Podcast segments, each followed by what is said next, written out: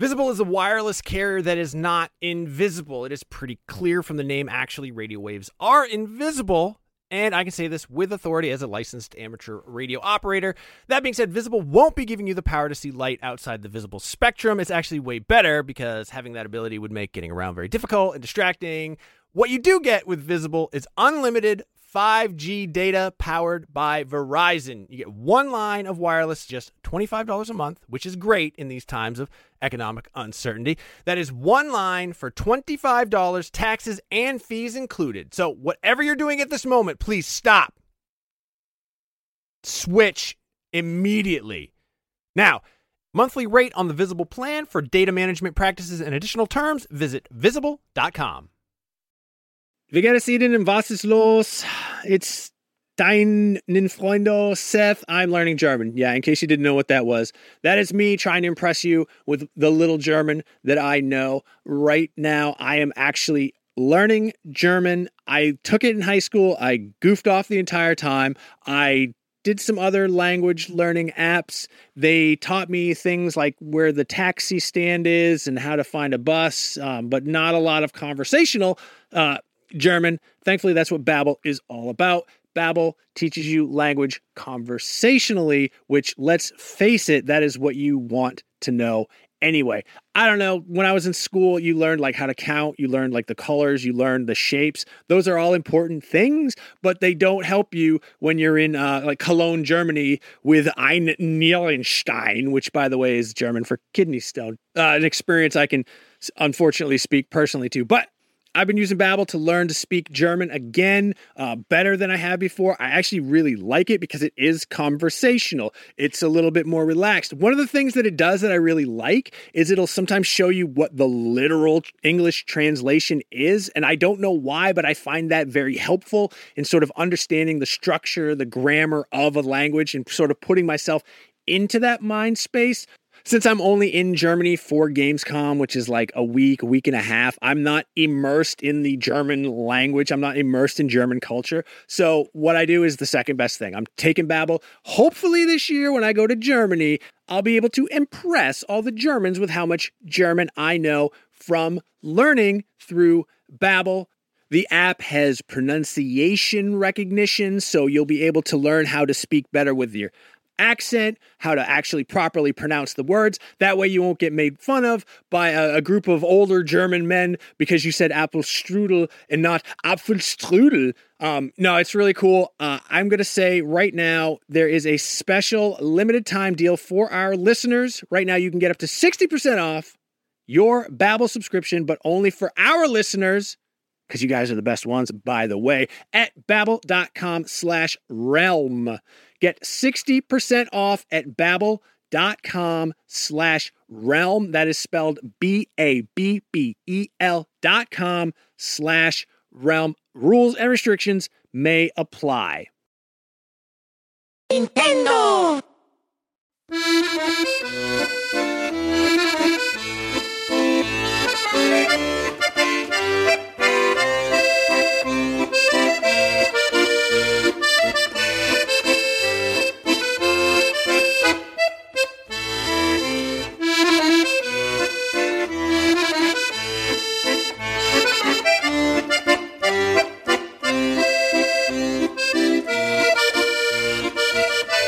Welcome to Nintendo Voice Chat. I am Jose Otero. This is IGN's Nintendo show for the week of March 23rd. And coming up on Nintendo Voice Chat, we've got a bunch of things to talk about. First, obviously, we're still talking about Zelda.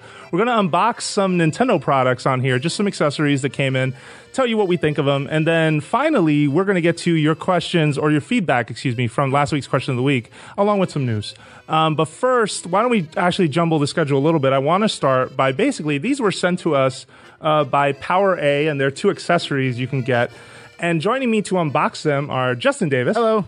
Brian Altano. Hi. And Peer Schneider. Hello. All right, so let, let's just do this live. You guys take this one. I also we'll I want to point one. out that I think Jose, I was telling you before we recorded, I think I've been at IGN almost six years, never invited on our Nintendo Oh, show. no. Wow. moly. Oh, no. Seriously? So Well- I'm I'm very happy and honored to be here. Thank Yeah, you. I was very going to say, it's fixed. We did it. To unbox some uh, plasticky, maybe not so great. What did you do to make uh, Jose mad? Oh, wait, is that how it is? Yeah. Um, so, uh, Peer is unboxing the Joy-Con charging dock, which is a way that you can basically dock four Joy-Con controllers into a system. So, why don't you tell them what you're finding on there? Well, Jose, I For the found, audio I found the letter T inside this box. Sweet. Uh, no, it's a it's a it's a stand. It's actually really nicely made. It's uh and it can hold four Joy-Con.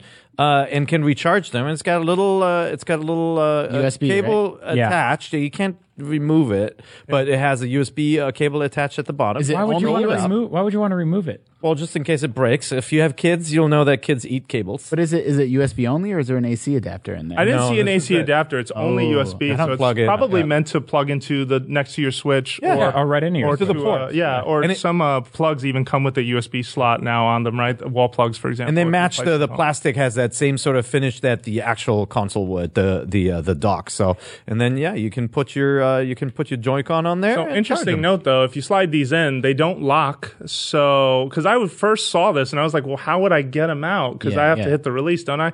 You actually don't. You just pull this up and you're good. Like there is no fuss, no muss kind of to this. Can I point something out real quick? Yeah, sure. Uh, you'll actually be able to play all your games just like this. so it's it's not Well, it's two not people can. traditional. Yeah, Two by people- holding it in your hand. Some of you Brian might want like a weightier, more cumbersome uh, way of actually playing your video games at home. For you know, Zelda's a very long game. You want to hold this one for about hundred. Got a lot of weight to it though. I don't know how long I'd want to hold that. To be honest, I- do you feel that? I don't think you want to hold it at all. How long? Is, so part of that cord's wrapped up under there. Do we know how long it's looks like? Uh, That's does it sound 70, 80 feet. Now- it's, um, See, it's long enough to be far away from the dock, but not. I'm gonna say that's three feet. I'd say NES Classic distance. Yeah. Yeah. Yeah. Yeah. Good. Oh, nice. Good job. That was like two and a half, three feet. Okay. Yeah. Uh, So so, Justin, on your side, uh, what is that product? Well, see, I thought this was a charging grip, this is- but it's not. no, it's not. Um, it's a comfort grip. Yeah, this is Uh, a comfort grip. So, and I'm sure you've covered this on the show, and everybody probably knows by now that the the grip that comes with your Switch is not a charging grip. It's not charging your Joy Cons while you play. Um, Neither is this. Right, and they sell third party ones. You can buy a charging grip if you want, and this is just a comfort grip. So, But they made it in red. Like Nintendo doesn't make them red. Put see if the color matches. Oh, if it doesn't match, that's Oh man. It doesn't even remotely match. Uh, man. If someone's listening to the audio only version, So yeah, Tell you, 'em, you guys have seen the neon pink. Um, what is it? The right Joy-Con or left? If you bought a, a different SKU, uh, it, this is a red, like a sort of N64 controller red. they didn't match the neon red. Yeah, no, they didn't. I think it's really difficult Oh, wow, to, it's to way replicate that. Well, I don't Yeah. think they tried with this. I Yeah. think this is more. If you look at the back, the it's gray. I think this is designed for the gray one. And so that's honestly. That's this is made by PowerA, and I uh, it's like the default grip, but the but there's a little bit different grippy, like a little bit higher quality grippy material on the back that your index fingers. wrap. grippy. You talking about grippy? Grippy Toad? yeah, grippy toad. um, Yeah. how- what do you think, Brian? Like you're holding it right don't. now. I don't like it. I understand who it's for. Uh, children. So look at the It, difference. it does size feel comparison. it feels a little bit better, Mm-hmm. but the color, man. yeah, colors off. I, I don't know if I like the the texture. It just to me, it feels like um, sweaty hands were holding it first. Uh, Yeah. it's very clammy. Feels Um, like it feels like a Nerf gun. Yeah, a little bit. cheap? Yeah, yeah.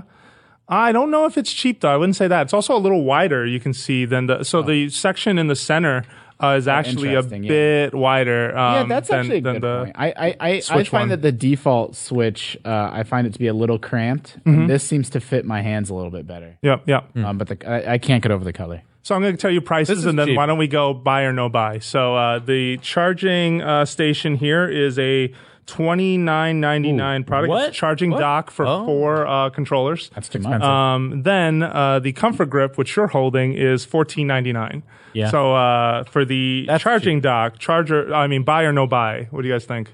Um, I mean, I'm not really in a scenario where I need where I ever need four Joy Cons Peer. You could probably speak. I have a this. charging grip already, so uh, I, I do have multiple systems, multiple Joy-Con. I could imagine that if you play like a lot of Mario Kart or something, when that game comes out, you might run out of battery. Totally. But like I've never even thought about charging these. Like, Yeah. never. It's never crossed my mind because I always dock the system and then attach the controllers. But I could see when you do multiplayer games that you want to do this. And once you guys all know, the moment they bring out color variations, we're gonna buy them. Yeah. Yeah, There's just sure. no way around. Like you, they're gonna release an NES Yeah. edition or a GameCube Yeah. Purple or something. You're gonna buy them, and so having like a nice stand like that that keeps them charged, is So- actually kind of So cool. they, I'm just trying to like the the battery life on the Joy-Cons like eight plus hours, right? Like it's pretty good. Oh, even it's more than that. more It's than- like more than 20, that. yeah. 20 it's hours. 20 hours. So I'm trying to According envision a Nintendo. scenario where you need to charge four of them at once in a dock because you know they're already getting charged when they're plugged on plugged into the device or using. It's just that's a lot of battery life. Yeah. Like Mhm. so for I me, believe it's a, one for of- me it's a no buy. I believe the left Joy-Con actually lasts less than the right. They're like twins. One one is always stronger. It's true. That's yeah, yeah, yeah. That's just It's doing less, right? yeah, twins it's are doing- watching. No, really, yeah, it's Yeah, doing less. apologize. Um, the uh, You're the stronger one. so Zach Ryan and I are doing this video series now, linked together, where we each hold half a Joy-Con and play through Zelda. Which one is the stronger twin of those two? Oh man, that alternates between. I mean, we're both the weak twin. Oh, I've watched that it. also You guys can't even cous- climb a tower. Yeah, I know, but I think we I think we need to do a video series with this Joy-Con charger where people play Mario Kart with all four locked in, and two players have to hold it all together. Oh no, Side to side. yeah, That could yeah, be- side to side. Four that could be a people all playing with Very them difficult. to Yeah, this. that would be interesting. An I think interesting you had like a tough childhood or something. You just want to make the world suffer. I had a great childhood that involved a lot of me getting dropped. Okay. Okay, fair enough. So uh, then the Comfort Grip, which uh, Justin unboxed on his side of the table, uh, that is at fourteen ninety nine. Uh, what do you think? So uh, the, I'm- the, the, sorry, just last thing. The charging grip Yeah. is thirty bucks. Ooh. I mean, I'm gonna go ahead and say that I think that's more comfortable than the than the grip Nintendo made. Okay. I think it's a little bit bigger. It fits my hands a little better. And you know, you had your complaints about the texture. I like it. I don't. I don't like the hard plastic of the Nintendo grip. But the color is a deal breaker. Yeah, it has a little more weight to it too. I did appreciate that. I feel. Um, So so I yeah, s- color's bad. I still, I still say it's a no buy. But it, you know, if that came in black, and maybe it does. You know, I have some other colors in it. Um, Put your gray ones on it, Justin. I want to see it with gray. yeah, Justin or, or Brian. Yeah. That, sounded, that sounded weird. Huh? Put your gray ones on. I want to see it in gray. Come on, baby. Wait, what? okay, while uh, while he does that, um, no, I just you know these got sent in, and I'm sure folks are curious who you know want to buy uh, some accessories. this isn't too bad. Oh, yeah, that actually works a little bit better. Here, let me hold that up uh, right here. Uh, close up cam, please. Not Yeah. not terrible. Yeah, it looks like a red dog now. Yeah. well, if you put the little mouth on it, have you seen Yeah. that sticker Yeah, going yeah. around? Yeah, Kate uh, Kate over at Nintendo um, tweeted a photo, and I thought it was adorable. Yeah, so I don't really know. Um, I mean, I guess these are a good value over. I don't know what they sell the actual Joy-Con gum- comfort grip for. Like, I think it's twenty, but I don't quote me. yeah, that, I mean that checks out. But um, Maybe. yeah. Probably like 15, 20. Yeah. Yeah, I should have looked that up, but uh, apologies for that. All right, so then let's move on to round two as uh, we make all this noise with plastic. And if you're watching, or excuse me, if you're listening to the audio version, apologies. Uh, you can always check out the video, youtube.com slash Nintendo Voice Chat. You should uh, just, if you want to see what these products look like. So now we're going to talk about Breath of the Wild. We want to talk about your responses to the question of the week. But first, we're going to kick things off with hearing about Justin's experience. Oh my goodness. In Breath of the Wild. Because, I mean, you're new to the show. You haven't Yeah. been on in six years, Yeah. and we're making up for lost time. So here we are. It's enough to get to get uh, every Korok seed. And Yeah. full disclosure, as we were getting ready to shoot this episode, Justin wouldn't stop playing Zelda. It's right true. there. Neither That's would why Brian, neither the would Ken. Switch that's on the table is not just a prop. It's any moment to steal a little Zelda time at work. Sure. No, I mean the game's incredible, right? Like I, I don't think that that's a surprise. I mean, I guess maybe it is. Not everybody universally loves it. Um, I think it's great. I'm hooked on it. I I, I uh, checked out a copy of Binding of Isaac from work just to you know play my play something else on my Switch, and I played it for like ten minutes. I'm just like, nah, just went back to Zelda. Like, it's so comforting and feels so good to just sit down and be back in that swaying grass and the idyllic forests and. uh I, I definitely feel like they nail that feeling of movement for the first time in the Zelda games. We were talking about that on GameScoop yesterday. Uh, Mario traditionally has, uh, even if you're not collecting stars, you're not doing anything, just the joy of moving through the environment has always felt just right. And Zelda wasn't really that. Like you always had this short, stubby sword, didn't have a jump button for a long time. And this is the first time that Zelda feels good to just be kind of doing nothing in, Yeah. in my opinion. Yeah, Um, no, it's a good point.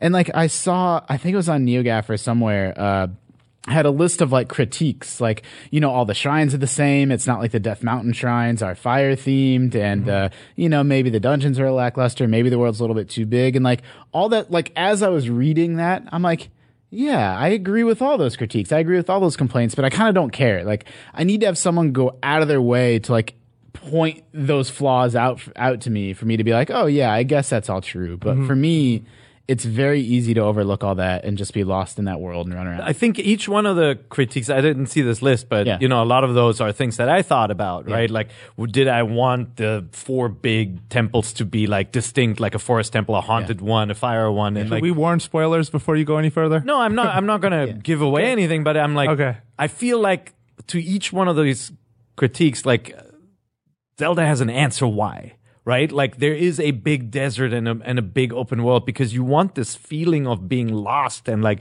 being outnumbered and over outpowered and all that. Like there, I feel like they're good reasons for some of the the things that you could call shortcomings. Yeah. you know, except Yeah. for frame rate, for Well, example, that's yeah. one. Yeah. but like. But like, there's a reason for each one of those, and it was a design decision rather than a we can't do it, we don't want to do it. You know, like Well, with shrines, I think it was a limitation though of like, hey, if we had done shrines the way dungeons used to be, um, because the space is so big, we want you to give you reasons to explore. I think that's the same reason the Korok seeds uh, number is out of control. I mean, Yeah. 900 Well- is just like, wait, what are That you is guys far and away my biggest problem with this game is knowing that I'll never 100% it because of those Koroks. Do you normally the do that? intention- though? the Like, that's IGN how you map. normally play. Uh, the intention's no. not to find them all. Yeah. Like they put way more than any one person would ever need, so that when you do stumble across 100, you know you get the upgrades for that. Well, But that's not how also really obsessive compulsive disorder works. I mean, but the but the reason the the shrines all look the same it's because it's all the same technology right like there's a reason for it in the story why they're not distinct whereas Yeah. the,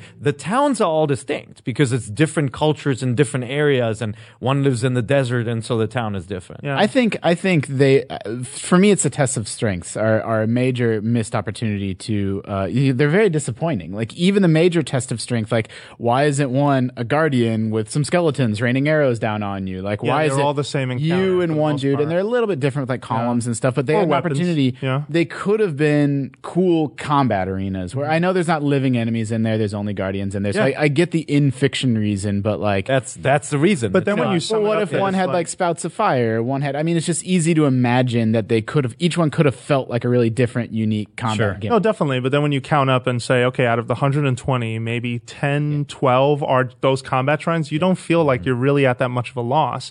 Um, but I, I do agree with you that, uh, yeah, th- that could have. That's one of those things that going into the review too was kind of bothering me. Where I was like, man, every time I go into a combat trial, it's the same fight. well, but there is a variation. Have you seen the ones where there are no columns in the room? Yeah, you can raise. Yeah, Magnesis raise so I didn't pick up. You can magnesis and pick them up, and I was like, "How am I supposed to dodge that?" But I was so strong, it did it. It didn't matter. well, also, I mean, like, look, spoilers, the just, ice blocks, just magnesis him and beat the hell out of Well, him. And then, Yeah, or yeah, him can- and then beat the hell out of him. And then the ice arrow him and beat the hell out of yeah, him. Cryonis, So- you so can what do are- the blocks to block him. Yeah, yeah. yeah. So, what are some of your uh, fun adventure stories from this? Like, what are things that happened that you're just like, wait a minute, I didn't expect that? I mean, there's definitely. Uh, I did the area. I mean, I was just telling you. There's so many. I think. I, I think people. You know, we were just complaining about the shrines, but I think people that are that complain a little bit about the shrines probably haven't done a lot of the shrine puzzles. Like this game feels like old school Zelda when you're solving some crazy tricky puzzle in the overworld and dragging a ball around from over here and avoiding enemies, and then you solve that puzzle. Then a shrine comes up out of the ground, and then you go in that shrine, and sometimes you're still not done. Sometimes you're solving another puzzle within that shrine, and that shrine has a piece of armor in it that you can't find anywhere else in the game. Like I've played this game for 60 hours. Got a unique piece of armor, solved an environmental puzzle, went down in a shrine where I solved a little bit more controlled puzzle. And like that, you know, 10 or 15 minutes, however long that took, you know, felt like Link to the Past, but in, you know, 3D in modern mm-hmm. times. Like, Right. was incredible. So yesterday, when I played yesterday for the first time in like I don't know, like 80 hours or something, I had the first shrine where I could get to the end and solve it, but there were two mm. treasure chests I saw, and I had no idea how to get. Yeah. them. Yeah. Like it was like a a. a a shrine with big spiky like metal balls and I'm like I can't stand on them like well, how can I get up there and like I still haven't figured it out so I put myself a little reminder with Yep. a treasure chest on the map next to the shrine so I'm going to come back Yeah, I love doing stuff like that. I, I also love the just the sort of the different ways people are interacting with within with scenarios. Uh, a friend of mine, Nick Robinson, over at Polygon, uh, t- tweeted out this video he made of this uh, area in the game where you're supposed to basically bring a bunch of like metal balls onto these things, and he didn't feel like doing it, so he just took every metal weapon he had and laid them all side by side yeah. and made a huge daisy chain, and then realized that like the tips of the spears are metal. But the wooden shaft of them are not, so you have to angle that the right way. So many little a lot of moments like that. it, yeah. I saw a video where somebody solves a shrine eight different ways. Yeah, no, I'm not. cool. I'm not surprised. Yeah, in that moment with uh, it's funny because during the review I ran into that. I basically was in a room where there's if you're solving the puzzle in the right steps, you're being given a new metal box for each thing. I didn't realize where the last metal box was, and it was this obvious answer, which I'm not going to say. It's, but I was just saying to myself, okay. I just need one more thing. What's one more thing I could use? I was like, well, my sword's made of Right. metal. And I dropped it on the ground, used magnesis and moved it over. And when the circuit connected, I ran screaming out of the room to get Dan because Yeah. I, I wanted to show Stapleton. I was like, look, look at this. I was like, every other effing game that I will try something this out there on, it's wrong. I Yeah. end up with a wrong answer or the property doesn't follow through. I love that natural thinking and, and just like the obvious choice makes sense in this world. Right, and then Just the sometimes confidence to like yeah, and sometimes that backfires on you. Like I did this, uh, I did this shrine where you have to push an ice cube to the very end, and it kept melting, and I, I was just like, "What the hell's wrong with this thing?" I kept shooting it with ice arrows, and I was like, "Oh." Damn it! I'm wearing a fire sword on my back. Oh. So every time I walked out of this ice cube, it was it would melt. And I'm like, "This is like the hardest level I've ever played." And then I was just like, "Oh, It's the same on!" when Oh, you that's when you're good. in a in a in a hot place and Yep. you take out the bomb arrow for the first time. Oh, that's And how you're like, like, to us all. I'm gonna I'm gonna blow up those guys. I'm like, Yeah. I got my.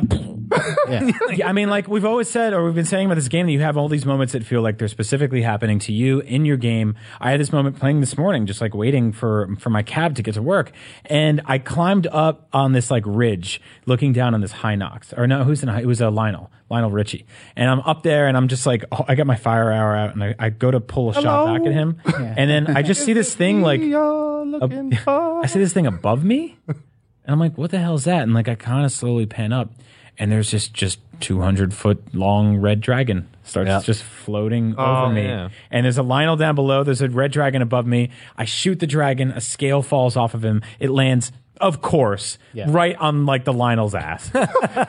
so I'm like, I gotta get this thing. I'm gonna have to fight this dude. So I just I coast down there with my glider. I land. He's like, huh? And I pick it up. I'm like, ah, and run away, and get out of there. It's such a great moment. And like, I don't know if anyone ever, will have that exact specific scenario happen to them, but it happened to me, and it's special. You know? Yeah, no, and it, it there's it's filled with dozens of those. Um, we uh, there's there's sorry the, the no, last please. thing I want to say is uh uh just the little details, and that's where Nintendo excels. Is often in the little details, or just the thoughtfulness that that uh, you know other companies don't always, developers don't always take their games across the finish line in that way. Where you know it's an open world game with points of interest all over the map. It's not that revolutionary, but the difference is they make you build the map with your own points of interest. Yeah. It doesn't take a map and just vomit icons all over it. And if that's what you want to do and have stars and leaves and gems, and if you want to fill your map with that stuff, you can. But but they're making you do it through gameplay and just that loop. Like a lot of games have like uh like you know a Gears of War, Mm-hmm. other shooter has a have a thirty second combat loop. This game has like a one hour combat loop of like get somewhere high, mark something in the distance, go there, you know, pick up, you know, craft some food along the way, and then and then you know you get through that. Like I, I go to a point in the map you haven't been to before. You're gonna go on some crazy adventure. Right, Like Yeah. I always stop the game. Uh, and this is why I play it evening after evening by getting up somewhere high and seeing a spot I haven't been to before, and that's when I turn my switch off. And then the next day, I paraglide down into a new adventure. I always stop. Like I find a shrine, stand in front of the shrine, Yep. and then I say I'm going to stop, and then I keep playing. and then you keep playing. Yeah, I, that's I think good that like Yep. something that seriously cannot be understated is how excellent this game works specifically on the hardware you're playing it on. Yeah. Like what you just described right there is something you might not do in any other scenario because it's like you have to like you save your game, you back out to the menu. I mean, this whole thing, like- yeah, PS4 has like a rest mode and you can pop back in, right? Mm-hmm. But the idea of like I'm playing at home and then I hop in the back of a taxi and I play for a few more minutes. I get to work and there's like a, I'm waiting for the morning meeting to start up and I, I turn on my switch and I'm like I'm going to go to that shrine and I'm going to get to the door of that shrine. I'm going to walk in that shrine. I'm going to just hit the button again, close it out, put it away, and pick up exactly where I left off before. That is absolutely what we were sort of promised uh-huh. with this system, and it is completely delivering with this So, game. so my kids always have the excuse saying like when when we call like come to dinner like we call the kids they always say I got to find a safe point. Yeah. They always use that with every game. So you know they they pulled this on my wife a couple of times. I'm like, there's no safe point. Yeah. I'm like they can turn it off anytime. Yeah. And you know, and then Aki, that, that's my oldest son, uh, Akira. He uh, he said, I'm in the middle of a cutscene. I'm like, nope. Even the No, cutscene will resume. Yeah, it was like the off button. It was like on that show, Saved by the Bell. Zach Morris had that thing where he would be like that and freeze everything, and so you could just do that. You could suspend anything. I mean, and it works for this game. I don't know how well it's going to work for something like like Mario Mario, Kart, Kart yeah. with mid lap or something. No, yeah, know, there, but- maybe there, but uh, with Isaac, I, I had the same experience. Where it'd be like, okay, I'm in the middle of a really great run on Isaac, but I have to run and do something else. I can just suspend and keep moving. The generosity Um, of the autosaves, by the way, is another like it's just one of the, it's another little detail where like it encourages that exploration and that experimentation. Like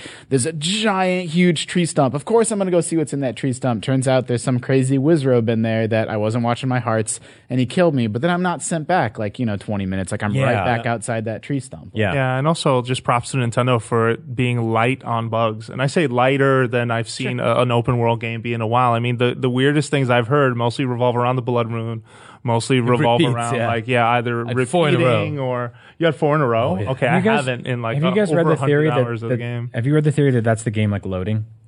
Yeah, there is some loading like, going on because it's a yeah. There's basically uh, if you try to skip the cutscene, you'll get a few seconds of, of waiting while things Right. are getting brought back up.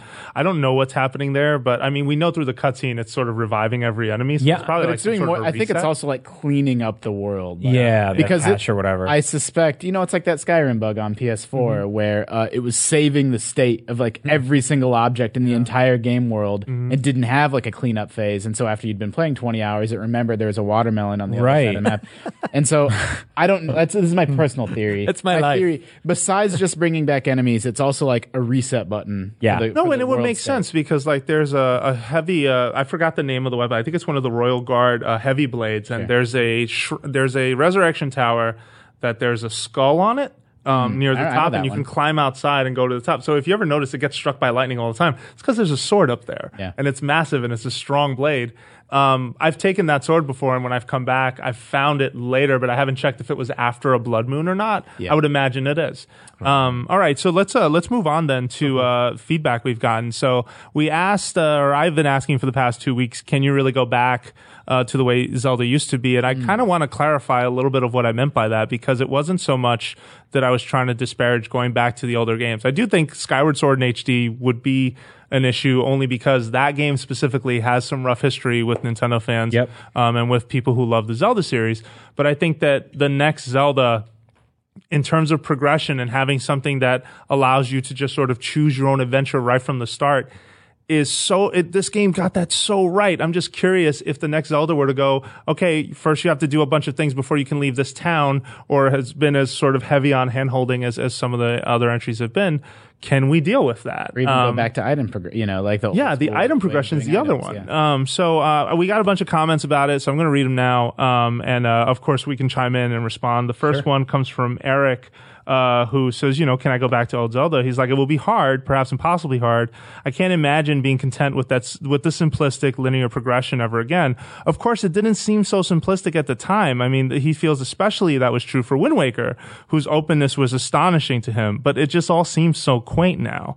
Like he liked the linear progression in its time, but he's not sure, and he didn't want the Zelda I knew and loved to end, you know, and he doesn't want it to. But he's shocking. He's shocked that he doesn't see himself going back.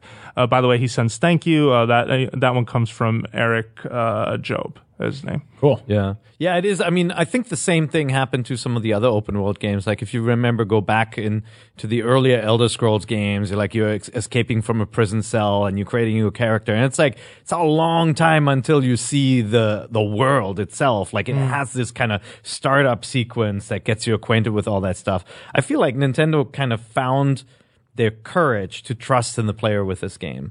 Like all the old games were like explaining what a rupee is and explaining what you can do with it and like saying, "Oh no, you need a sword before you leave town." and like I "Oh, feel like me." I actually Yeah. think after this game, they're not going to care if you're leaving town without the sword. They're going to say, "Well, that's your choice, man." Yeah. Yeah. And they they might hint at the fact that you could get a sword, but I don't think they will handhold ever again like this. Just to build on that point, sorry, the opening the opening of the game blows me away because it's so smart in terms of a tutorial stage. Because you wake up and the first thing that they emphasize that the Sheikah Slate is very important, and then the next thing you'll see is that oh, you can equip clothes, and then the next thing you see is that you need it to open doors, the Sheikah Slate, and then finally it ends with you can climb. You run up to that that surface right in front of you. You're not prompted to do it. When you get there, you see there's a jump button, and you just do what it tells you to do. And in those first five, ten minutes, maybe less than that, you are so acquainted with have so many skills you need. Yeah, sorry. and they make you climb out of the shrine. yeah, yeah, exactly. n- Yeah. wor- wordless uh, tutorials. Like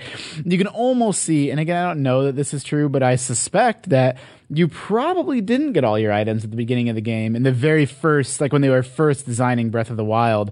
But then, like it does, it probably didn't feel good to get to a shrine and not have Magnesis yet. Yeah. like and not have you know find a river, or find a lake that you couldn't get across, and then at some point they probably made the decision. Now let's just give it like F it, let's go all the way. Like let's Yeah. just give everything Totally to agree. everybody all at once. Like they probably split those items up in the four dungeons. And I could see them through very smart design going back to a system like that where make it a little bit more Metroid like, where like Mm. somehow you can't even get into the desert until you get the hook shot or get whatever item. And you could, it- it doesn't have to be one or the other. You can have a big, huge, expansive open world and still sort of encourage people or, or maybe even force people to go through some dungeons in, yeah, in the same order. I love that idea. I, I think what you just said about it not being one of the uh, other is the perfect uh, sort of mantra for the next evolution of where this franchise goes. Because I think that was one of the things that was sort of missing here, and it, it sort of uh, um, made the urgency or sort of victory of the of the dungeons evaporate a little bit for me. Because I think the idea of The uh, cool reward at the end of the dungeon. that Yeah, I, I got mean- the hook shot. and I'm sure we'll get into it with some We of the are, readers yeah, here. we but got some. Yeah, I mean, to me, I feel like the, a lot of the dungeons, in terms of like, I did a dungeon last night, and again, no spoilers. It had one enemy in it. yeah. and I beat him in one hit. Yeah. that sucks. You know, Yeah, but like- do you really want to like? Uh, well, we are going to get into this, Yeah. but do you really want a room full of like a Lizalfos that you have to clear just to open a door? No, but I do that- I think that was one of the things in older dungeons. No, that I but this this game of. takes a lot of cues from the original Legend of Zelda, and the original Legend of Zelda had dungeons that had mid bosses and mini bosses. Yeah, But the series is about, but this game is about also breaking those conventions and trying something that was very, very yeah, different. no, and I'm than, happy like, with the way it worked out here. But Well, if they do on. this exact in, same in dungeon thing again, structures where I feel like it's more about the observation and it's more about okay, I see that that's uh, I think that's the pillar I need, but how am I going to move it? And it's a lot of challenging yourself to figure out the answer. Combat is outside for the most part. Right? Yeah. There's some small kind of combat scenes indoors, but it's puzzle inside and combat out. Sure, and they did move those mini bosses and mid mid level bosses to the outside world, which is Finals cool. are absolutely optional. Yeah, but to echo what Justin said, I don't think it needs to be one or the other thing. I think you can have these dynamic solve a puzzle puzzle dungeons that have a little slightly more emphasis on combat because uh, it just seems odd that like I walk into a dungeon, I'm carrying 20 weapons and I'm not using them for anything. You know, See, I like I like the way you're using your brain, but I will agree with you that um, uh, the structure is imperfect. Yeah. like I don't look at the dungeons in Breath of the Wild as oh well, this is exactly what every dungeon should be. I instead like that it was such a great curveball. Sure. especially when you discover the mechanic, the actual mechanic you need to be thinking about, Which I like That's a lot. Where when it happens, like the first time, your brain just goes. And to be fair, like I mean, Skyward Sword had like 15 dungeons, and by I, there were sometimes I was just like, I don't know if I want to go through this again. Like, so I do appreciate the fact that they shook things up a little bit. Yeah. Um, and I just want to see them keep going from there. Yep. Yeah, I always feel too like Skyward's dungeons are underrated uh, because I feel like there were dungeons in that game that specifically involved so many multi-item like uses. Obviously, there was still the one key to win them all that you found in that dungeon, but there was also a lot of, oh, you'd use the beetle here and you'd use this other thing, but it was all tied to this progression system of, well, you've got those tools, so we don't have to worry about. It. And I think shrines make up for it too, right? There's 120 of them out there, and many of them hinge around really interesting puzzles that I think back in the day would have been locked right into a dungeon. Yeah, uh, sure. same Like, with there's the combat. an equivalent amount of like those 120 shrines equal, you know, eight dungeons worth Yeah. of puzzles roughly, Totally. but it's still not the same. And So it- And, and you guys always remember the good stuff, right? Remember the bad stuff too. Yeah. The water temple was cool once you finished it, but it wasn't cool when you went. terrible. God, I accidentally reset the water level. Where am I supposed to go? Right? Like there, there are these moments, even like the fire temple, like you put the pillar up too high, and you're like, God, now I have to backtrack. And I love that the shrines give you really meaningful, cool puzzles without overstaying their welcome. Sure, There's they also- do, but I mean the but the the new temples now also they have just a touch of water temple in them, where all of them sort of involve like temples do. Yeah, yeah. you know moving levers the around. dungeons, yeah, yeah. that's No, I. I love them for that though. But I'm also one of those guys who wasn't bothered by the water temple Yeah. as much as I know some folks have been. an underrated uh, benefit to the way things are now. I'm I'm I'm with Altano. Like I'm not that wild about these dungeons. I wish it had some proper dungeons in it. Um, but a benefit here is I got stuck in the fire temple as a kid. Was just was stuck That was it. Like the game Yeah. stopped. Yeah. Yeah. Like that never happens in Skyward Sword. Like you don't need to beat the four dungeons. You don't need to beat any shrines. You Like don't need to beat any of the dungeons in this It game. happened to my son too with Majora's Mask. I think one boss he just like died a couple of times. Like he's done. and that's it. like he it's, walked it's, away. it's 2017 and there's something to be said for like man design your game to at least have some like pressure release valve in it where, Right. like I, like it doesn't need to be a hint system it doesn't need to be anything but mm. like just give people options for like they're like a show stopping i don't know what to do i'm completely stuck And, and Nintendo, to be fair, chose the most complicated route to facilitate that. Then that's complete freedom, right? Yeah, yeah. A lot of games like Grand Theft Auto will give you three characters. N- New Fire Emblem, new old Fire Emblem gives Sure, you sure. two characters to switch between. So when you're tired or stuck, you switch, and then you may come back later and find the solution. But like So- Nintendo's solution is just so awesome. I like a point that Spencer made, and uh, this was about uh, I could easily go back to more traditional Zelda as long as the lessons learned from Breath of the Wild do not go away. Um, and he mostly talked about uh, striking unique dungeons. F- oh no, this is wrong email. It's on the back of this one. Uh, it stood out to me uh, because many of its well, it's a game like mechanics vanished. Uh, you know, there weren't like knee high fences killing my progress or stopping me from going Right. forward, or a skilled adventurer not being able to climb a surface that they should be able to do. And that actually wasn't Spencer, that was Cody. I apologize. So more that uh, the world itself was just, it wasn't a barrier. Like your stamina is a barrier, but you can find your ways around that. You can make Yeah, I mean- potions, you can get Yeah. upgrades. Yeah. The world itself is a, is a, a massive barrier, but that's what makes it so fun to overcome, right? Like, I mean, you see you see a mountain and you're like, I couldn't get up there on my own. And you go back and you cook and you make something, or you level up and you up, up your stamina wheel as much as possible. And like the idea of going, if you like, and it's so hard because you spend like hundred hours with this game, but when you go back and look at like the way you started. You started this game like a caveman. You've got mm-hmm. sticks. You've got like a Bokoblin arm and like, you know, a rock. Like Bobo sad, Klein? a Boba Klein. And then like by the end, like I'm picking up level 45 w- w- weapons and I'm like, ah, Throwing it's 'em weak. away. Don't Throwing 'em need in the trash. Yeah.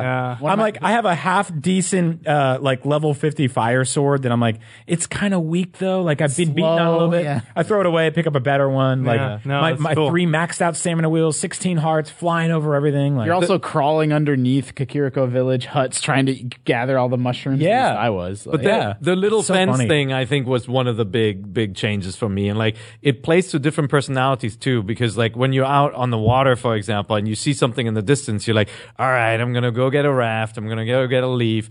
Or you're the kind of person who has no problem just going ice block, ice block, Yep. ice block, Yep. ice block. Some people will just switch to the, There's good the, treasure you know, in that water, to too. the Zora outfit and start swimming. And like, there's just so many things to do. And Kakariko is a great example too. Like, you can just like walk through, go to a couple of stores or leave, uh, or leave, or you can do, like, you can get on every roof. You can get into ev- any nook and cranny. so this find is the weird uh, chicken house Yeah. Finally, this is going back to the uh, the comment and the conversation we were having earlier about dungeons. This is from Daniel Nelson, who says, as much as he's loving Breath of the Wild, it's not scratching his itch for a new Zelda game at all.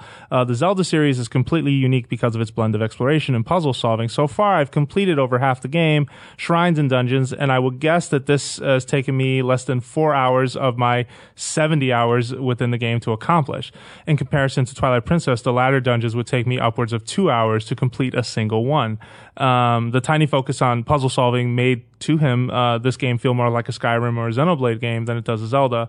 He understands if uh, the game, you know, just budget and and size pretty much negated the idea of traditional dungeons and temples.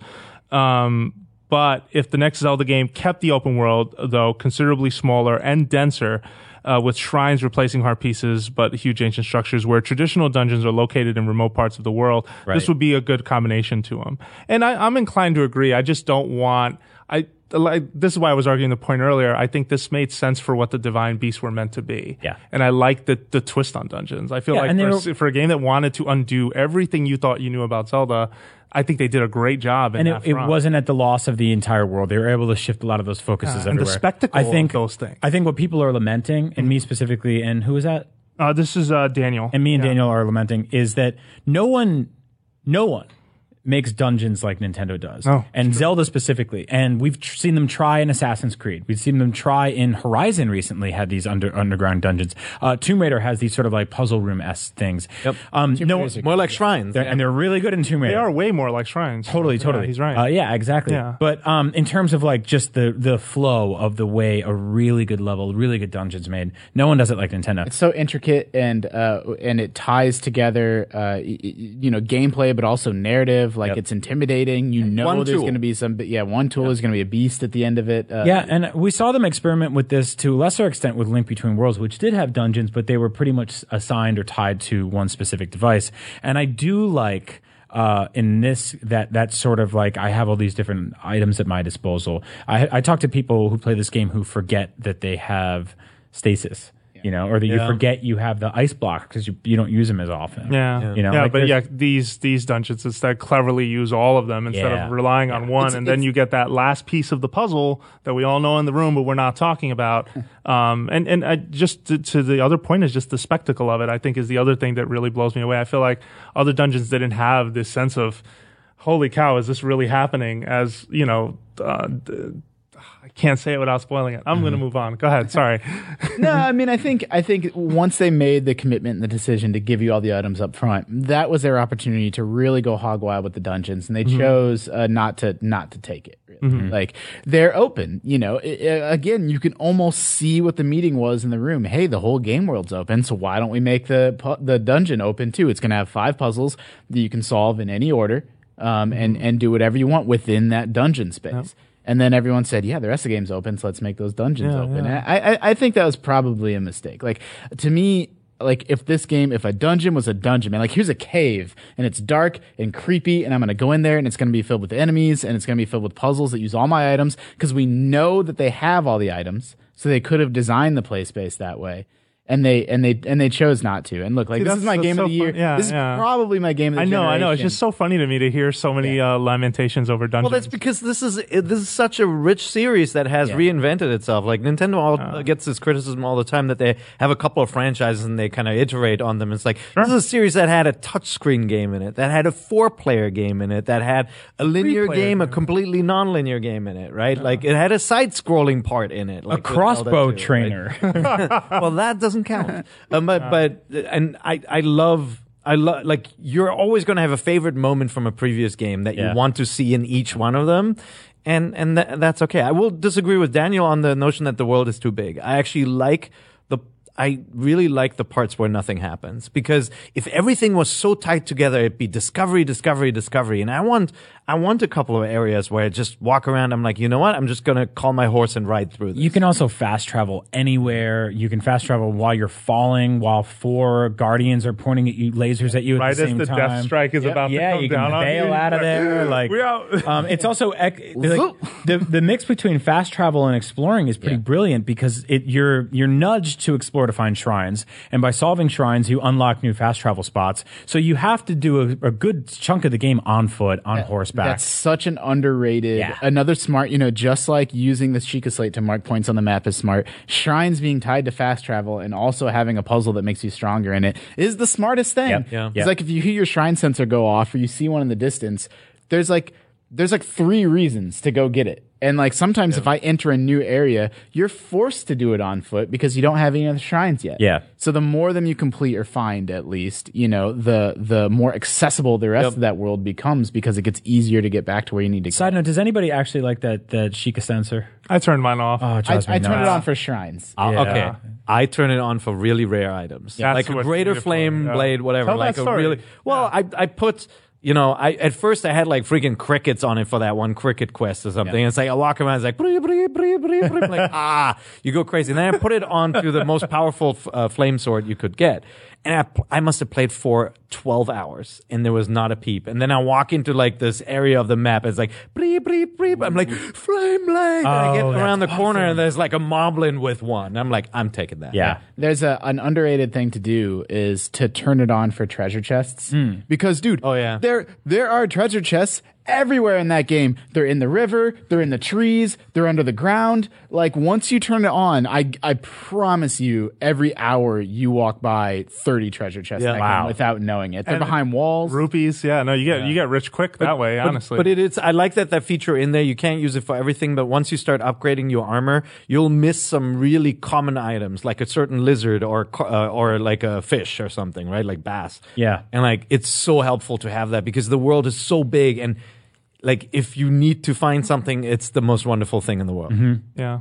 No, you just bringing up fishing reminded me. I learned how to fish now. Do, do you know how to fish in this game yet? Throw a bomb in there. No, well, that's one way to do it. That's Use if- electric arrows. No, but if you're looking for a certain type of awesome. fish, uh, there's a Amiibo NPC who will tell you uh, a way to basically fish for them, which I thought was very clever. So what's the value of look, hunting a certain type of fish? Uh, just just in terms of the, the upgrade, like Zora yeah. armor uses a certain type of fish. is anybody It's made com- from fish, dude? oh, re- yeah, Yeah. good call. It Yeah, plus smells so cooking, bad. like just if there's a certain meal you want to make, you you may need a certain type of Sure. fish. Is there is there anybody trying to like 100% that like photo catalog? Yeah, don't- I am. I'm Oh, working on it. Yeah, me too. Nice. We should compare notes. I got it. Do you have the ladle?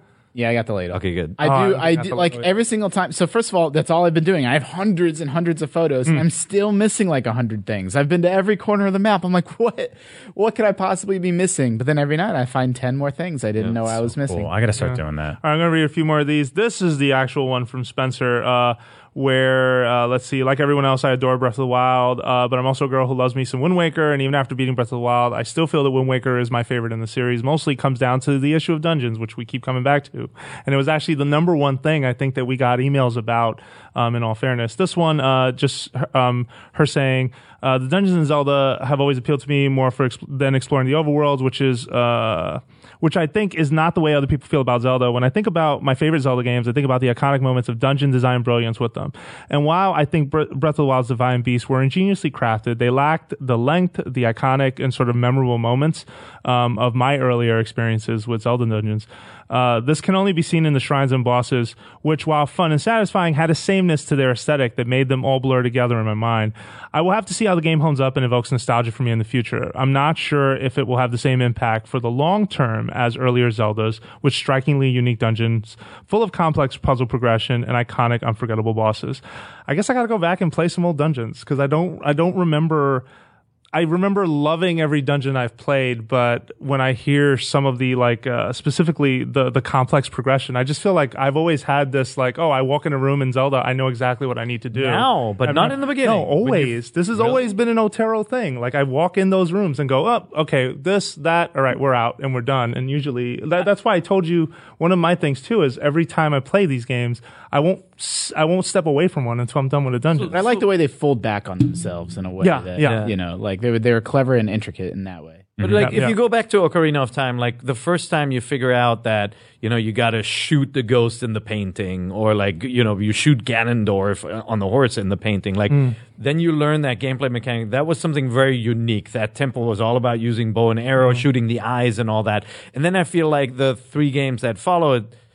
Every time you saw the eye, you knew what to do, and like I think some of that puzzle, like brilliance, was lost, like the untwisting. The I think that's a good reason why so I feel that So way good. then, because I don't Yeah. think I've seen as many new ideas in, on the puzzle dungeon front, but I've loved Yeah. them every time I've played It them. puts Nintendo in a tight spot. I mean, they make game of the year, like a very like it's my hmm. favorite game of this Yeah, generation. totally, so it's a heck of a problem to have. Yeah. But it is kind of a problem. Like mm-hmm. Yep. they're in a situation like they got to make another Zelda game, and you know that team. I mean, they're celebrating today, but next month they're gonna be like, ooh. There, Well, there are there are uh, there are so many fresh new takes on puzzles in Breath of the Wild. I was like just using an ice block again. Like let's stay away from spoilers, but it can do things like not just float in in a lake. It mm-hmm. can open stuff. It can you know hurt. It can like Yep. there's so many things you can do with it. I really really appreciated that because that was not something that was telegraphed and it was not something that was established by previous games like the hook shot target, the crystal that you have to hit with a boomerang. By the way, you can do that with a boomerang still in this game, but they're like, we don't care if you use a boomerang. I also we, we don't care if you ever use a boomerang in this game. And by the way, the arm of that dead creature is also a boomerang. Boomerang. also love that they don't tell you that. Uh, yeah, that I know what Isn't you're awesome? about. I love that they don't tell you how boomerangs work until you throw one for your first time It's and go, oh, it comes back. you're like, and, "Wait, and, what?" and you have to catch it. yeah, the first it- time it will sail by because you're not ready for that. Yeah. If you yeah. throw La- Lizalfos' boom- boomerang at him, he just catches it. yeah, yeah. He's like, it's, that this is mine now. He's like, that's, Yeah. I'm from Australia. I'm catching this. Wow. I love my favorite moment with boomerang was uh, that it missed the guy it was intended to hit, and as he was bearing down on me, it hit him on the way Oh, back. that's it felt so good. All right, so this is the last email, but before I read it, I just want to say thank you to everyone who did send in emails. It was really great to see your feedback and and just sort of hear what you're thinking about this question. And I'm really glad that you tackled it, and we'll do this more often. So this is from Daniel in Germany. Uh, he sends greetings from Germany. Hello. Um, Hello. So, uh, in my humble opinion, there is no way I'm going back to the old Zelda formula. In my case, I gave up on replaying Twilight Princess HD and also had a hard time finishing Skyward Sword a few years ago. After stopping Twilight Princess, I felt at times like I'm just done with my favorite video game series being Zelda and wouldn't be able to still enjoy it. It got, it was just bored and tired. On the other hand, I really enjoyed Wind Waker on Wii U. Same goes for A Link Between Worlds on 3DS. The explanation to me is that Breath of the Wild pretty much combines and enhances the player's freedom and exploration aspect of these two titles. It is indeed in many ways the fulfilled promise of the series. And I and I'm inclined to agree. I love the progression in this game. I love how I Okay, so story does and we'll we'll get to a spoiler cast where we talk about the larger story and how it fits, but I do love that there are so many personal moments and anecdotes that I can run around this office telling.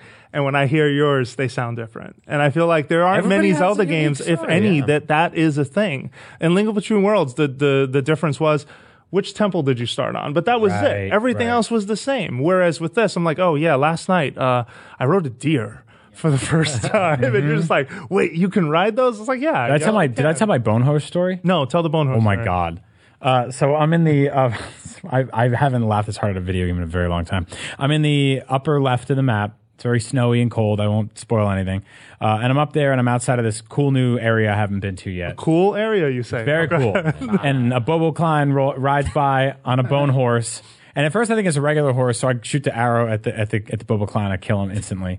And then there's just this horse standing there, and Skeleton I- horse. the skeleton horse. So I walk up and I'm like, "That's not a regular horse. It's a skeleton horse." So I get on the skeleton horse, and I'm like, "I'm keeping this dude. Like he's cool. We're friends all immediately. I'm petting him and everything like that. And he's mm-hmm. making terrible noises, and I bring him back When you to- pet him, it goes cluck cluck. By the yeah, way, it makes disgusting. a bone noise. Yeah, It's, it's like, like a clackety bone noise. So I bring him back to the nearest stable because I'm like, I'm gonna make, I'm gonna board this horse. I'm gonna make him part of my family. it's gonna be a good thing. And the dude behind the stable is just like, Yo, are you are you out of your damn mind? That's, that's he a monster. loses his mind. Yeah, You're he's like- riding a, be- a monster. He's like that. That that is a monster. He's gonna come. He's gonna eat all my horses. You can't bring him in here. And I'm like, this is nonsense. So I'm sitting outside on this horse, being like, what do I do with this horse? The dog, the dog at the stable comes over. He starts growling at me because he's just like, get it. What the Get it out of here. so I'm sitting on this horse and I'm like, man, I wanted to name him Snoop Dogg after the Snoop Dogg movie Bones. Like I had a whole, I had a whole plan. The sun comes up and my horse explodes. what? I I'm just sitting on it and he just goes. and explodes. And the dog's like, and I'm like, holy God. and then I just start texting all my friends. I'm like, this game rules. Oh, that's I really didn't good. think that part through. It's so good. No, yeah, it's I, I so didn't. Want, I wondered what happened to those horses during the daytime. Yeah, No, I saw a tweet going around yesterday. A guy brought a, a bear to a Yeah, stable, and they're just like, the- that's not a horse. The guy's That's a like, that's not a horse. You can't bring that in here. Yeah, yeah. Peer apparently found out what happens when you uh, upset the flower lady enough times. Oh, dude, we've if teased you haven't done that, That's Do so it. So good. Her dialogue gets more and more and Yeah. more extreme. Yeah. But that's the thing. Like usually, I, I always play the good guy in games where you have a choice. Like I don't do the dark path.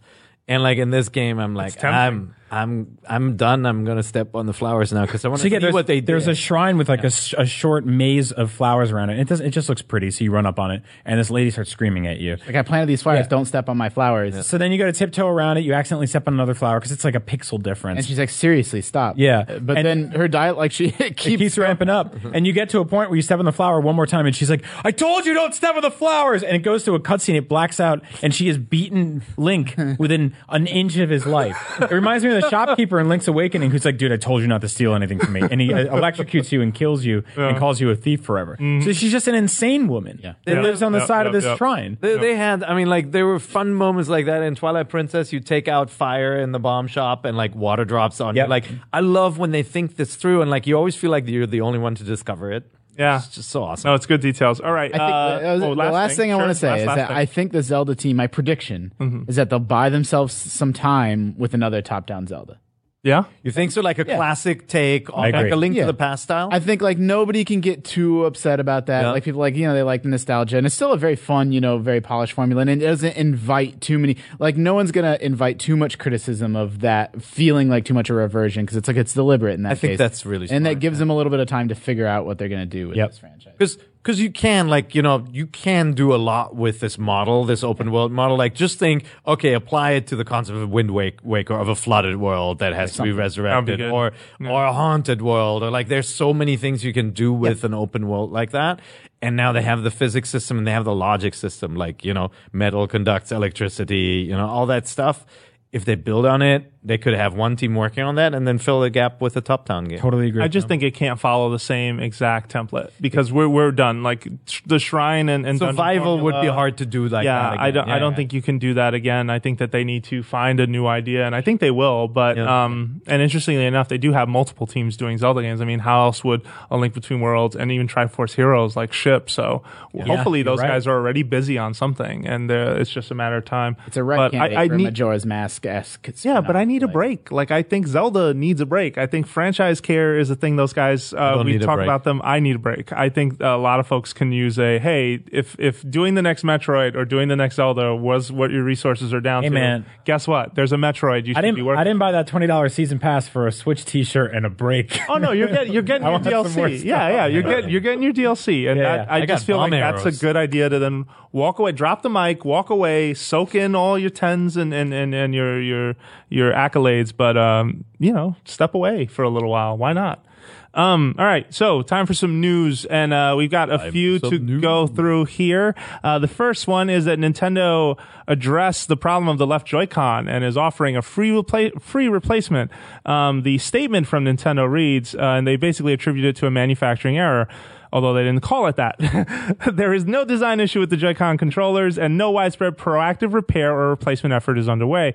A manufacturing variation has resulted in wireless interference with a small number of left Joy-Con. Justin's dying laughing. Moving forward, this will not be an issue as the manufacturing variation has been addressed and corrected at the factory level. Um, we have determined a simple fix that can be used, uh, blah, blah, blah, blah.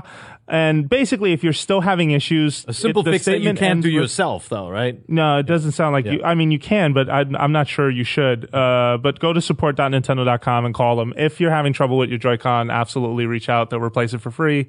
Why not take them up on that? Did you see the reporting that? Oh, I wish I'd give him a shout out because it was really good. Sean Hollister, CNET. I know what you're talking about. Yeah. Yeah, where he took he, he took apart his left Joy-Con, took a million photographs of mm-hmm. it, sent it off to Nintendo to repair. When they sent it back, he opened it back up so they could see exactly what he mm-hmm. what they'd done, and they put a, a little tiny piece of foam inside the left Joy-Con. Called and, conductive foam, which was Conductive just a way to keep the antenna and they're pretty shielded. sure that they put that foam around the spot in the Joy-Con where the antenna is that sends off the Yeah, wireless yeah. signals, and that conductive foam uh, sort of dampens. Uh, uh, Basically interference. inter- yeah, interference. yeah, that's it. and like it's this little it's like you know it's it's a it's a quarter centimeter you know it's a few millimeters big and that's it So It's- suffice it's a it to say, if you're planning to buy, buy Joy-Con extra ones and you don't need them yet, I'd wait a couple of weeks because magically the new controllers will work better. although i will say i've Yeah. had no problems with mine Yeah, it Yeah, was and weird. it, it 'cause doesn't sound like everyone was, controller, though? was- no Okay, I they- play with a. Pro controller. Yeah, and that's what I want to point out. It sounds like some folks were having this issue and s- a lot of folks were not. Like it was definitely a split. Um, but I don't think it it's it doesn't sound like it's a huge number. Yeah, no, Uh, we had a, a bunch on the uh, the pre- pre-release leading up doing Let's Plays for Breath of the Wild. It happened a lot, and it was I was really worried about this because I thought this was going to be like a big mass epidemic.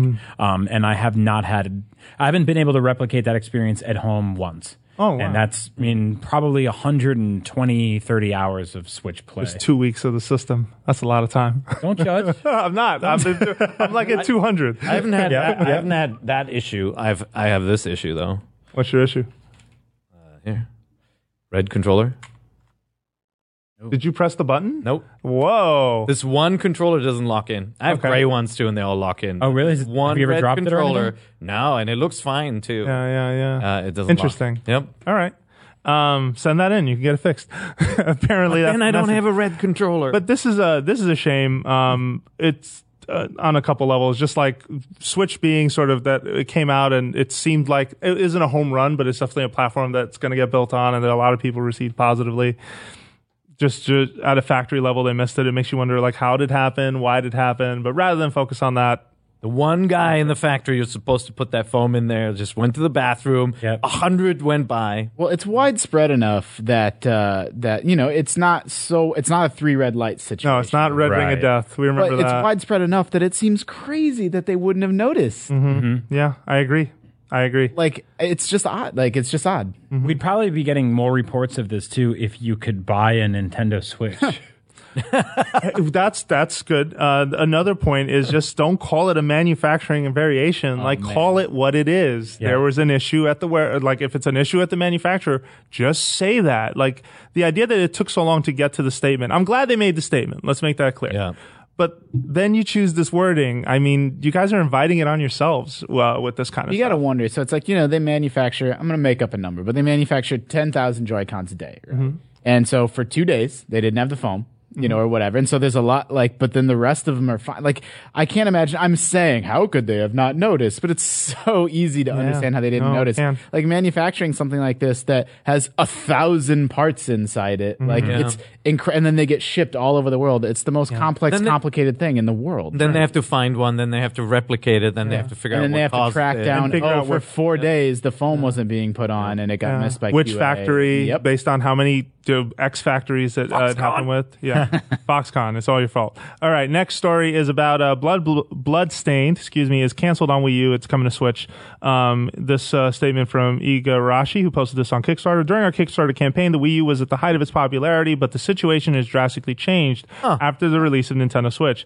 This change made it difficult to receive the necessary support from the hardware maker, which has led us to drop the Wii U development and shift to the development to Nintendo Switch. This makes a lot of sense. We even had Damon Baker here from Nintendo, who is on third party relations and independent uh, developer relations, and basically said, yeah, we had conversations with people like that Wii U was not the place you wanted to put uh, some of these games. Um, so this this is being received positively, and it makes a lot of sense. If you don't want the Switch version, you're entitled to a refund, which it sounds Yeah. like you can Good, get. yeah. And if you if you're not familiar with it, this is basically Castlevania. yeah, Right. We also saw the Yeah. saw the exact same thing happen with ukulele.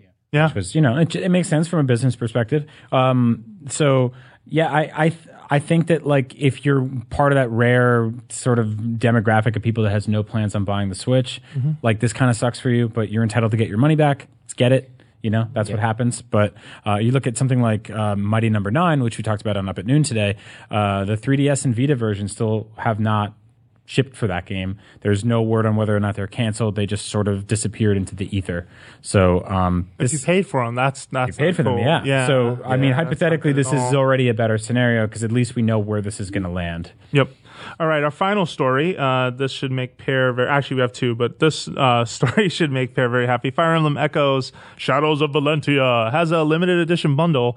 Uh, so um, I own. I pre-ordered it. Yeah, so for fifty nine ninety nine, you're getting Weird. a soundtrack selection CD, a hardcover Valentia art book, a pin. Uh, set uh, depicting some characters and a reversible cover I don't that need any of resembles that the stuff. packaging of the original Fire Emblem Famicom uh, game. Really? I don't need any of that stuff, you're but, gonna I buy still it. want it. Yeah, I'm so over all that stuff, man. Like like Super Metroid is my favorite game Mm-hmm. on this earth, but like there's no game that I love enough. Like I don't like I don't need a music CD. What am I gonna do with a music CD? You can listen to the No. music. And like sometimes art listen to the music. sometimes art books are really cool, but sometimes they're not. It's kind of a roll of the dice if Yeah. you're gonna flip through it and it's gonna have like interesting insights and sketches. Definitely you been kinda there. Don't know, and sometimes they feel really cheap. Which like- version of Zelda did you buy? Regular, like baby edition? I bought the 'Cause digital. I got the one that comes in that giant Yeah, box, um, and I'm that's keeping the that box. GM edition. I love that That's box. not for me. I'm, no, I bought I'm it. gonna live in that. I'm gonna box. go. I'm gonna go digital only. I'm gonna with be this living in. a Yeah, me too. I'm going to all digital with the Switch. Really? Yeah. Um, so my thing with collector's Wait, you're editions. saying really? Hang on, sorry. Yeah. Why are you saying really? What? Because I, I mean, I have kids. Oh, so you want cartridges? Take cartridge, give Yeah. to kid, kid plays game. mean, Otherwise, I have to buy everything f- three or four times. It's a portable console, so I don't want to be messing around with. no, I, I totally get it. and- Sorry, just last point. Uh, One of the oddest things I've noticed recently, and this has been a trend over the past three years of working at IGN, is anytime you say you're going all digital with a library, there is a group of people who get very angry by that, send in emails and messages saying, why would you? Uh, I, I, I want physical media so much better. It's like, it's not a debate.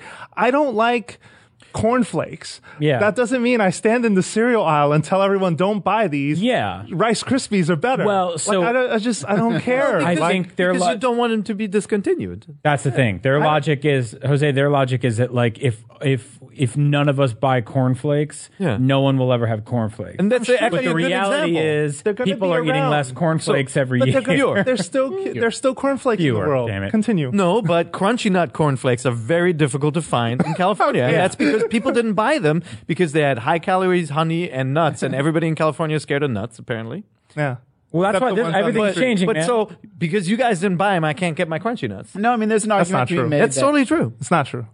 Well, because we used to have cornflake dedicated stores. Where People would go to have we gone? cornflake stop every week. Justin, no, now cornflake stop has to sell socks and call up ThinkGeek and sell Funko You can Pop. trade your old cornflakes. yeah, because no one's did- buying wait, hang on. cornflakes at Uh, cornflake tru- stop anymore. Truthfully, I actually like cornflakes. Go ahead. No, I mean, there's an argument to be made about digital versus physical, where uh, you own the physical cart and the digital game you're only licensing. You don't own that. Yeah. Uh, I definitely feel uncomfortable. I'm going digital only because of the convenience, but I feel uncomfortable about the aspect of I can't turn my copy of Zelda into cash. Nope. Like you have And fewer the rights. store may Yeah, I- disappear and you cannot Yeah. get it back. You you give up your rights to uh, a lot when you buy digitally. Like But I'm not angry about that. no, And but I I'm don't just saying, the like, that's, anger I have a about that. thousand games on Steam, Yeah. and it makes me kind of uncomfortable that, like, technically following the terms of use, I can't give those games to my kids. Right, They're only right, with me, right, right. Sure. but I can give them my NES collection. Like, that's you know, if your NES still works, Yeah. which is another complicated. But that's a uh, yeah, I real, think it's like- the last. it will. you own the cart. Right, like you don't. I don't own my copy of Zelda. Nintendo's loaning it to me. You know, they leased it to me. Like they gave me a license. But how to it different than when you put it in a drawer and you put it away for a couple of years and then you take it out, you boot up the system, and you just let someone play it? Uh, I mean, because I can, I can sell it to my buddy. You know, yeah, I just I don't sell I don't resell games, so I see that argument one hundred percent. Yeah, and Um, people, that's quite people are opposed to just uh, like the concept of physical collectible items too. You know, like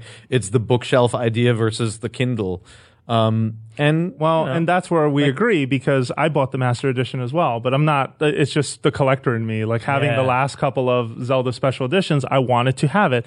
Does it change how I feel about owning the software? It doesn't. I can respect people who it does. I'm just not going to yell at you for it, and I don't want to yell at you for it. So don't yell at me. right, That's don't, because you're don't yell a at jerk. people. Yeah, yeah. That, wait, I didn't hear. It's because you're not a jerk. Well, thank you. Um, so uh, uh, anyway, this Fire Emblem thing's out, and then last, uh, sorry, are you happy about this? The Fire Yeah, of Emblem course Echo I'm happy about this. Sorry, I- no, like I'm not happy about the fact that they were sold out in like four minutes or something again. It's a little ridiculous that these limited editions are so Actually limited? limited. Because they're, I mean, some games come out and like two weeks after launch is like, buy the limited edition. And like, there are things like, what was it, World of Final Fantasy? Where I really wanted it, but I can't get it because Right, I was right. asleep for 20 minutes. And I think that sucks. I think there should be ample supply for a super fan to be able to get one of these. Yeah. Agree. Yeah, or take more orders, especially if they sell out so fast. Yep. No, that's fair. They maybe they should start calling them the so limited edition. so limited. So my my Nintendo's are gone so fast. My stance on uh, collector's editions, special editions, limited editions is that uh, the stuff that they put inside them is almost always of a way worse quality than stuff you would buy sort of on its own. And what you're paying for is the package, the, mm-hmm. the sort of all bundle. I wish that every single one of these things basically had a drop down menu and let you pick and choose what you wanted and let you scale. So if I want the Zelda Master Edition, because I want that Master Sword and I want a copy of Zelda, or I want a digital co- code for Zelda and the Master Sword and a map, or I want the soundtrack CD and the case, but I don't want anything else. Like, let me piecemeal that stuff. I really wish that's the way it worked, and they just shipped it to me in a box, you know. But What um, do you think this is like Build a Bear or something? yeah, I want it to be like Build a Bear. Like you're gonna go into a store and you're Yeah. like, Kickstarter I don't want the pin. Yeah. I want the. like all the other that. little, like your your entire birthday crew group is with you. Everybody gets a call. I I think that's cute. I've never but- had a birthday party but, at Build a Bear. Oh, um, it didn't exist when I was a child back in the 1930s. Yeah. So, um, no, the I, I think it's not doable for any for any like companies like that kind of like how do you sustain A la that? Even, carte. even Lego can't do that that well. You know, and like they are the definition of pick what you want and Yeah, we'll ship it to you. Yeah, um, um, I, I hear you. Like there's a lot of junk in it. Well, it's also like so the art book that comes with the uh, average collector's edition is always way worse than if you buy a standalone art book. If you from bought Art and. Artifacts or Hyrule Historia, yeah. you got a way better. You art got a book way than better art book than in anything most. in those. Um, same Yeah, with or like if you if- bought the Awakening art book, Or like I got the first four figures Breath of the Wild statue, and it's gorgeous. And then you put that next to like I don't know, like a keychain or something. Or like even the that. Master it's, it's, Edition. it's by Master definition, it's a business, right? Yeah. So if, if it's a hundred dollars special edition, you're getting seventy dollars worth Yeah. of stuff. Like that's just that's how it works. totally. It'd be nice. I I, I hear you. I, th- I think it'd be great if the if they upgraded, like if if these actually got better, and you know companies put out something really worth owning. But I you know I I think a lot of the pins and things are are good. Like these are your only chance to get one of these, and I think there is that sense of you know ownership of having something special that not everybody can get. That that gives people joy. All right, so last last thing, Super Mario Run is now out on Android. The iOS game got updated. There's some uh, new playable characters in the form of colored Yoshis, which apparently uh, will allow you to unlock more of a particular type of colored Toad.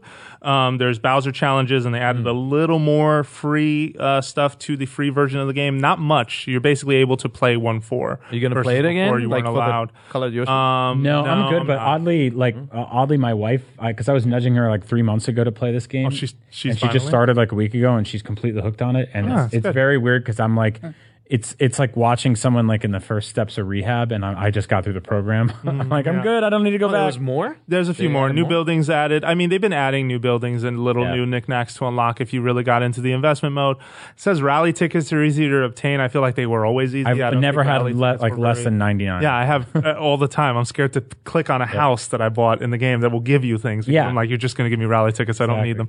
Um, and then uh, an easy mode is available, which is great for kids. So, yeah, good, good, solid stuff. Well, uh, so Good. check I that mean, out. More, most people in the United States do not have an iPhone. yeah. Yeah. So it's good to hear that now they'll be able to play this game because it was cool. Yep. Mm-hmm. Yeah, and whether they're going to spend the ten bucks, it'll probably be the same story as iOS or Same fewer. pricing model and everything. Yeah, It's the same, pricing yeah. model. That didn't change at all. Um, Yeah. But nor would it. I know we did say on the show though that when the Android version came around, they probably were going to use it as promotion for the iOS version, and they did.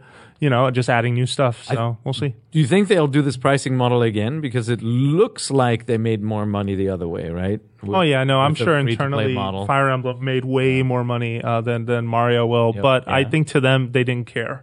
Yeah, Um, and eventually this game will get a price drop, and they'll they'll they'll make more money. That's what I'm thinking on. Yeah, I Costs wonder them if nothing uh, to do that with an all digital game. like the cross promotion with say Mario Odyssey and go, oh yeah, and by the way, uh, Mario Run is now five Sure. bucks. Yeah. I I think that would be smart. All right, we'll see. Well, that was our show. Good stuff. Cornflakes, all the things you love about the Cornflakes Southern stop. Voice Chat. Crunchy Nut. Uh, thank you so much for watching, listening, and of course, you can email us feedback at nvc at ign.com or leave us a review either on Google Play, iTunes. I don't know if Spotify does reviews. I think you can find us through there. I'm not sure. We have the spoken word edition on Spotify. Okay, spoken word editions on Spotify. Uh, and lastly, you can follow us all on Twitter. You can follow Justin Davis at. Error Justin. E R R O R Justin. Uh, you Is can that based on Zelda? I'm error. No. No, fo- what was the error? just that you're wrong. No, that's a long story. Oh, where okay. That comes from. Okay. Uh, Google it. Google Google error Justin. All right. So uh, next up, Brian, where can they find you at? Agent Bizzle. And Linked Together is every Thursday. Yeah, I believe a new episode goes up uh, 3 p.m. every Thursday, and I think our fourth episode just went up. Uh, it, they're just getting more and more, more ridiculous. we are uh, between the the third and the fourth episode. Zach and I each played about 70 hours of that game and came back recharged and ready to rock. So it was it was all old before. It was all recorded together, yeah. and then now it's new. Yeah, and um, so you're probably saying like, oh, they're going to be masters and awesome at this game. Nope, nope, still screwing up. It's up. just like I mean, you should try this. You should have a friend. Yeah. like separate the controls because everything that is so natural just doesn't work anymore. Well, so right? like so for example, running and jumping off of something and leaping, the thing you saw from the trailer, our version of the trailer would be like dun dun dun dun dun dun dun dun dun dun dun and you jump in the air or you go to jump in the air and you run off the cliff and Zach yells at me, Why didn't you jump? And I go, I am not the jump. You are the jump. you're the whistle, right? yeah, I'm the whistle. I'm the whistle. The Yeah, crowd actually, Zach has the heavier responsibility. I feel just because he's look and he's attack and he's jump and he's Well, think uh, about throwing a bomb. throw and so throwing a bomb is up on the D-pad, me. Yeah. Uh, L to to to to bring it out there, me. R is to throw, aiming. him. Yeah, yeah. L to detonate, me. So it's just like bing, bing, bing, bing. Wow. So, but you get to choose where you go. yes, Yeah. that's true. Yeah. But he chooses the camera, which is like steering the boat the boat sail. So if you want to watch it, look it look it up on YouTube or on IGN Just search for Link Together and look Yeah. for all the comments of people who think that uh, Brian and Zach really think they're called Bobo Kleins. All right, and Yeah, uh, we're where can changing they- the definition. It's Bobo Kleins. Okay, it's done. Uh, where can they find you on Twitter? All right, and you can find myself, Jose underscore Otero. Thank you so much, and we'll be back next week with more Nintendo Voice Chat.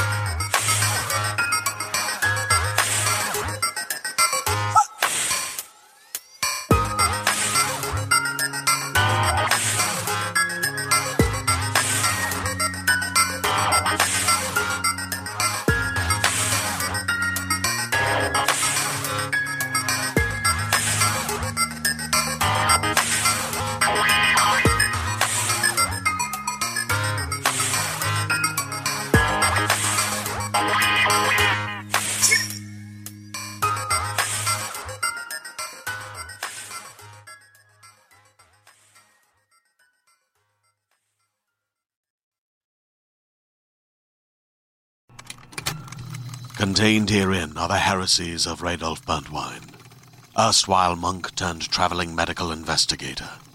Join me as I uncover the blasphemous truth of a plague ridden world that ours is not a loving God, and we are not its favored children. The heresies of Radolf Burntwine, coming January 2nd, wherever podcasts are available.